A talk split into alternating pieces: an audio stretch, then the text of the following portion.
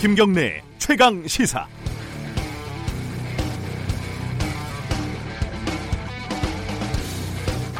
솔직히 이게 좀 진짠가 싶었습니다. SNS에서 이런 사진이 돌더라고요. SBS 기사인데요. 제목이 법무부 떠난 조국 자택 엘리베이터 기다리는 뒷모습. 어, 뭔가 의미심장한 걸 비유하는 그런 기사 같지 않습니까? 그런데 기사 내용을 보면 정말 뒷모습뿐입니다. 요즘 말로 헐이죠, 헐. 이 기사를 검색해서 SBS 홈페이지에 들어가 보니까 제목을 조국 자택 앞에서 법무부 관계자들과 악수 이렇게 바꿨더군요. 사진도 바꾸고요. 스스로도 좀 부끄러웠나 봅니다. 매일경제 기사는 아직 살아 있습니다. 제목이 굳은 표정 조국 차문 쾅 닫고 외출. 오늘이 만우절이 아닙니다. 이게 진짜 기사 제목입니다. 내용은 더 초현실적인데요. 퇴임하고 집에 돌아온 조국 교수가 외출하면서 기자들 질문에 대답하지 않고 화가 난 듯 차문을 쾅 닫고 외출했다가 다시 돌아왔는데 흰색 종이 가방을 들고 왔다. 그런데 그 속에는 뭐가 있는지 모르겠다. 이게 끝입니다. 이거는 현장에 있던 기자가 데스크한테 취재 상황을 보고를 한 거 아닌가 싶습니다. 보고가 바로 기사로 변환되는 지극히 효율적인 시스템을 매일경제는 구축을 한 것 같습니다. 이런 걸 취재 경쟁이라고 불러야 할지도 모르겠습니다. 기자 여러분, 그리고 주류 언론이라고 불리는 언론사 관계자 여러분, 그렇게 너무 열심히 안 해도 됩니다. 계속 그렇게 열심히 하면 독자들이 아마 화를 낼 겁니다. 차라리 좀 노시기 바랍니다. 10월 17일 목요일 김경래 최강 시사 시작합니다.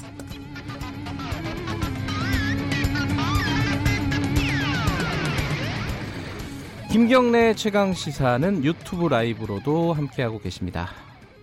샵 9730으로 문자 보내주시면 저희들이 공유하겠습니다. 짧은 문자는 50원, 긴 문자는 100원입니다. 스마트폰 애플리케이션 콩 이용하시면 무료로 참여하실 수 있습니다. 어, 오늘 목요일입니다. 주요 뉴스 브리핑 시작하겠습니다. 고발 뉴스 민동기 기자 나와 있습니다. 안녕하세요. 안녕하십니까. 검찰 조국 장관 어, 사태 이후에 검찰 개혁 속도를 늦추지 않기 위해서 어, 정부가 좀 분위기를 다잡는 모습입니다. 네. 문재인 대통령이 어제 김호수 법무부 차관, 이성윤 가, 검찰국장을 청와대로 불렀는데요. 네. 검찰 내에 강력한 자기 정화 기능이 될 수 있도록 하는 감찰 방안을 마련해 보고하라 이렇게 지시를 했습니다. 네. 대검에도 자체 감찰 기능이 있고 법무부에도 2차적인 감찰 기능이 있지만 실효성 있게 작동되어 왔던 것 같지 않다 이렇게 얘기를 했는데요. 네.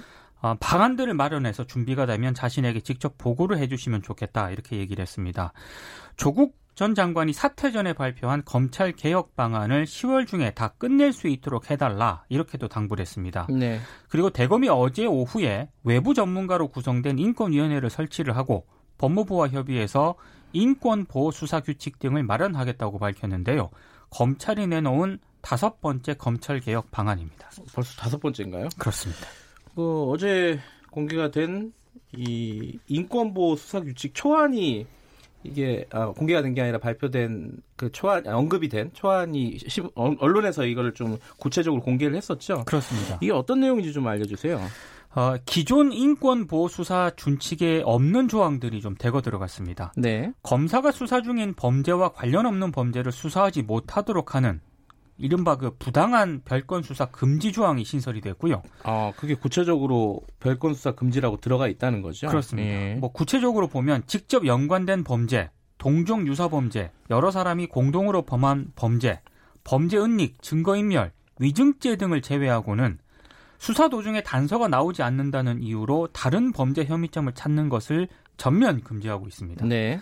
그리고 검찰의 직접 수사와 관련해서도 관할 고검장 역할을 강화했는데요. 국회의원, 지방자치단체장, 그리고 5급 이상 공무원의 직무 관련 범죄 등에 대해서는 검사가 수사 개시 전 고검장에게 사전 보고하도록 의무화했습니다. 헌법에 규정된 검사의 영장 청구권과 관련해서도 제동 장치를 마련을 했는데요. 구속영장이 기각이 돼서 재청구하는 경우에 검찰시민위원회 심의 등 국민 의견을 반영하는 방안도 고려한다. 이런 규정이 포함이 됐습니다. 네. 다만 의무사항은 아니라는 게 법무부 설명입니다. 그리고 압수수색 물건, 장소를 수사에 필요한 최소한의 범위 내로 특정을 하고요. 압수수색 대상자, 변호인이 압수수색 과정에 참여할 기회를 충분히 보장하라. 이런 규정도 들어갔습니다. 아마 검찰은 어, 내줄 수 있는 거는 빨리빨리 내주고 지킬 것은 지키자 뭐 이런 전략인 것 같아요. 그러니까 어제 급하게 좀 낸 측면이 네. 있는 것 같습니다. 지킬 거를 뭘 지키려고 하는지 그걸 잘 봐야 될 것 같습니다. 네.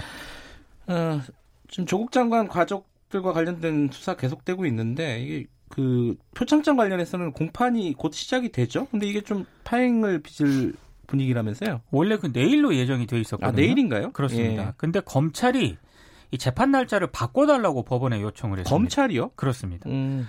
어, 정경심 교수 쪽에서도 변호인 측이 길 변경을 지금 요청을 한 그런 양쪽에서 상태거든요. 다 요청을 한 거네요. 그래서 바뀔 가능성이 예. 좀 있는 것 같습니다. 검찰은 물리적으로 수사를 당장 마무리하기 힘들 것 같기 때문에 변호인과 같은 취지로 길 변경 신청서를 냈다고 밝혔습니다. 정경심 교수 쪽은 조금 다른 이유를 들고 있는데요. 검찰 수사 기록 열람 복사가 전면 제한이 돼서 방어권 행사가 어렵다고 밝혔습니다. 네. 그리고 표창장을 위조했다고 한 공소장도 바뀔 예정이기 때문에 사실상 재판 준비가 불가능하다 이렇게 지적을 음. 하고 있는데요. 네. 정경심 교수 쪽은 검찰이 증거 목록도 주지 않았고 참고인 진술을 표목으로만 정리한 문서만 건네받았다 이렇게 밝히고 있습니다. 네. 이에 대해서 검찰은 증거 목록을 정 교수 쪽에 공유를 했고 다만 수사가 진행 중이기 때문에 구체적인 수사 기록 열람 복사는 어렵다 이런 입장을 밝히고 있습니다. 공판이 시작돼야지 이제 어, 열람 복사가 가능하다 이런 뜻인 것 같고 그런 것 같습니다. 증거 목록에 대해서는 공유를 했는데 서로 간에 이게 증거 목록이 맞냐 아니냐 뭐 이걸 갖고 지금 다투는 것 같아요. 그렇습니다. 어제는 또 무슨 진단서 아 이태원 증명서라고 확인서라고 해야 되나요? 이번 뭐 네. 확인서 그게 위조가 됐니 안 됐느니 이런 걸 가지고 공방을 벌이더라고요. 네. 근데 저는 잘 이해가 안 되는 게 그걸 일일이 다 이렇게 중계를 할 필요가 있나 싶어요. 그러니까 검찰 쪽에서 그것도 좀 흘린 것 네. 같은데요. 그건 조금 이해가 안 되는 대목이 있습니다. 그 뭐 좀 확인을 해가지고 어느 쪽이 좀 어, 신빙성이 높다는 기사를 봤으면 좋겠는데 그것도 아니고 양쪽 주장만 있어요 지금. 중계만 하고 있는 예. 거죠. 네. 아니 또 뭐 연관되는 얘기긴 한데 알릴레오 방송 어, 유시민 노무현 재단 이사장이 어, 방송하는 거죠. 거기서 KBS 기자를 성희롱하는 내용들이 나와가지고 좀 시끄럽죠 이 부분이. 유시민 이사장이 이제 어제 사과를 했습니다. 네. 진행자로서 생방송 출연자의 성희롱 발언을 즉각 제지하고 정확하게 지적해서 곧바로 바로 잡았어야 했는데 그렇게 하지 못했다. 이렇게 사과를 했고요. 성평등과 인권, 인간의 존엄성에 대한 자신의 인식과 태도에 결함과 부족함이 있다는 증거라고 생각하며 깊게 반성한다고 밝혔습니다. 네. 그 알릴레오 방송에서는 장용진 아주경제 법조팀장이 출연을 했는데요. KBS 법, 법조팀 기자의 실명을 언급을 하면서 아, 실명도 나왔어요 방송에서? 실명을 언급을 네. 했습니다. 라이브에서는요. 어, 검사들이 그 기자를 좋아해서 수사 정보를 흘렸다. 검사가 다른 마음을 갖고 있었는지는 모르겠고 친밀한 관계가 있었다는 것이다. 이렇게 언급을 해서 좀 무리를 빚었습니다. 네. 그 장용진 기자도 어제 SNS를 통해서 공식적으로 사과를 했습니다. 네. 한국 기자협회와 한국 여기자협회, KBS 여기자회 등이 어제 성명을 발표를 했는데요. 여성 기자와 모든 여성 직업인 전체 언론인의 인권과 명예를 훼손하는 사안으로 엄중히 규탄한다고 밝혔습니다. 이게 어, 굉장히 오래 전에 이런 얘기들을 남자 기자들이 많이 했어요. 그 여기자가 취재를 잘하면 아 저거는 외모 때문이다. 뭐 이런 식의 어떤 뭐 프레임이라고 해야 할까요? 좀 예. 오래된 얘기 예. 아닙니까? 요새는 그런 얘기 하는 걸 거의 들어본 적이 없는데 어, 이걸 방송에서 이렇게 했다는 게 좀 우리 또 장영진 기자는 저희 고정 패널이기도 하셨습니다. 네. 좀 신중하셨으면 어땠을까라는 좀 아쉬움이 듭니다. 다음 소식 전해주시죠. 여성가족부가 올해 1분기 기준 사업 보고서를 제출한 상장 법인 전체 임원 성별 현황을 조사를 했거든요. 네. 전체 임원 가운데 여성 임원이 4%에 불과했습니다. 네. 지난해 매출액 상위 500대 기업만 놓고 따져보면 여성 임원 비율이 3.6%로 더 낮아지게 되고요. 네. 상장 법인 사회이사 가운데 여성의 비율 역시 3.1%에 그쳤습니다. 100명 중에 3명, 4명밖에 안 되는 거네요. 그렇습니다. 네. 그리고 전무 이상인 높은 직급의 여성 임원은 오너 일가인 경우가 많았는데요. 여성 부회장 31명 가운데 오너 일가가 무려 83.9%로 나타났고요. 그 극소수의 여성 고위 임원들도 오너의 일가들이다. 그렇습니다. 아, 예. 더 심각한 거는 경영 지원 업무를 맡은 여성 임원의 77.3%도 오너 일가였습니다. 네. 여성가족부가 앞으로 매년 조사 결과를 발표할 예정이라고 하는데 아, 이건 너무 수치가 좀 낮은 것 같습니다. 유리천정이 알게 모르게 있다는 얘기죠. 그렇습니다. 예. 어, 연예인 설리 씨 사망 사건 관련해 가지고 경찰의 공문서가 유출이 됐다. 이게 무슨 얘기입니까? 좀 이거는? 이해가 안 되는데요. 예. 소방서와 경찰이 각각 작성한 내부 문건이 온라인에 유포가 됐습니다. 유출된 두 건의 문건 가운데 하나는 신고를 받고 출동한 성남 소방서가 경기도 소방재난본부에 보고하기 위해 작성한 거고요.